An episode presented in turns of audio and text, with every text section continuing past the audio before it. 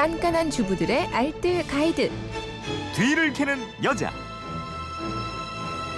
네, 뒤를 캐는 여자 곽지연 리포터와 함께합니다. 어서 오세요. 네, 안녕하세요. 네, 휴대폰 뒷번호 5441님인데 뒤를 캐는 여자에게 묻고 싶습니다. 저는 전보다 튀김 만드는 게 어려워요.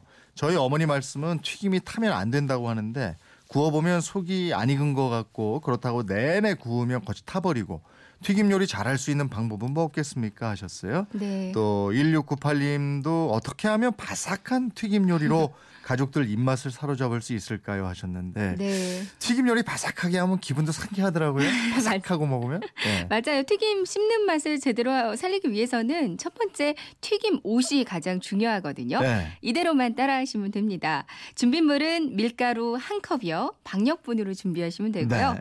그리고 달걀 노른자 한 개, 물 한 컵, 그리고 얼음을 적당히 준비하시면 어, 돼요. 얼음을. 네. 그러니까 튀김 옷의 비율은 밀가루 한 컵, 물 한 컵, 달걀 노른자 한 개, 그리고 얼음입니다. 네. 바삭하게 튀기는 팁 하나는요. 반죽하기 전에 밀가루를 냉장고에 보관을 하는 어. 거예요. 차게 뒀다가 쓰시는 게 좋거든요. 그리고 팁 두 번째로는 밀가루를 냉장고에서 꺼내서 체에 한번 내립니다. 음. 그럼 밀가루 사이사이에 공기가 들어가서 더 바삭하게 튀길 수가 있거든요. 여기에 달걀 노른자와 물 그리고 얼음을 넣습니다. 물과 함께 또 탄산수 이용하는 게 좋다는 얘기 저도 들었거든요. 네, 그게 바삭하게 만드는 팁 세 번째예요. 물을 한 반 컵 정도로 줄이고요. 반 컵은 탄산수를 넣어 주는 거거든요. 그냥 탄산수로 한 컵 다 넣으셔도 되고요. 네. 음. 이 탄산수가 집에 없으면 맥주를 이용하셔도 어. 됩니다. 이 탄산이 글루텐 형성을 좀 적게 해 줘서 바삭한 튀김옷을 만들어 준대요. 네. 근데 맥주로 반죽하면 이 튀김에서 맥주 맛이 살짝 날 수도 있어요. 그러니까 음. 가급적 탄산수로 만드는 게 좋겠죠. 네. 밀가루는 냉장고에 두었다가 체에 내리고 네. 여기에 달걀 노른자하고 물과 얼음을 넣는데 물 대신에 탄산수나 맥주를 맥주. 넣어두면 좋은데 맥주 냄새 날 수 있으니까 탄산수가 더 좋다. 네, 이러면 바삭하게. 먹을 수 있다. 네. 맞습니다. 그리고요 또 바삭하게 튀기는 팁이 한 가지 더 있는데요. 네. 반죽에 내용물을 섞을 때는 젓가락을 이용하는 거예요. 음. 기다란 나무 젓가락으로 살짝 그 비비듯이 섞습니다.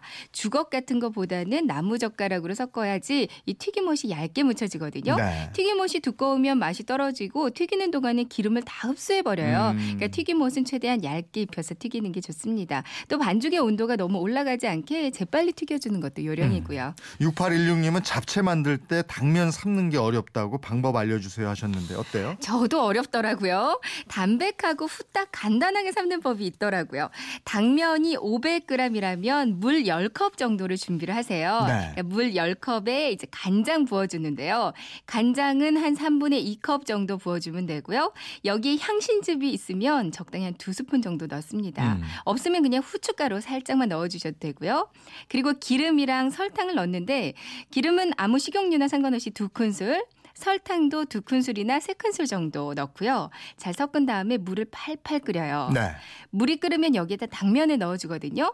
당면을 불리지 않고 그냥 넣으셔도 되고요. 이 물에 당면을 삶으면 당면의 간도 적당히 배거든요. 음. 그러니까 잡채 만들 때 다른 채소들 다 기름에 볶는데 당면까지 볶으면 좀 느끼할 수가 있어요. 음. 이렇게 당면 삶는 물에 아예 양념을 해서 맛을 들이면 당면 자체 맛이 들어서 담백하고 맛있고 빛깔도 좋습니다. 알겠습니다. 이렇게 해서 맛있게 드시면 되겠네요. 네. 뒤를 캐는 여자 곽지연 리포터였습니다. 고맙습니다. 네, 고맙습니다.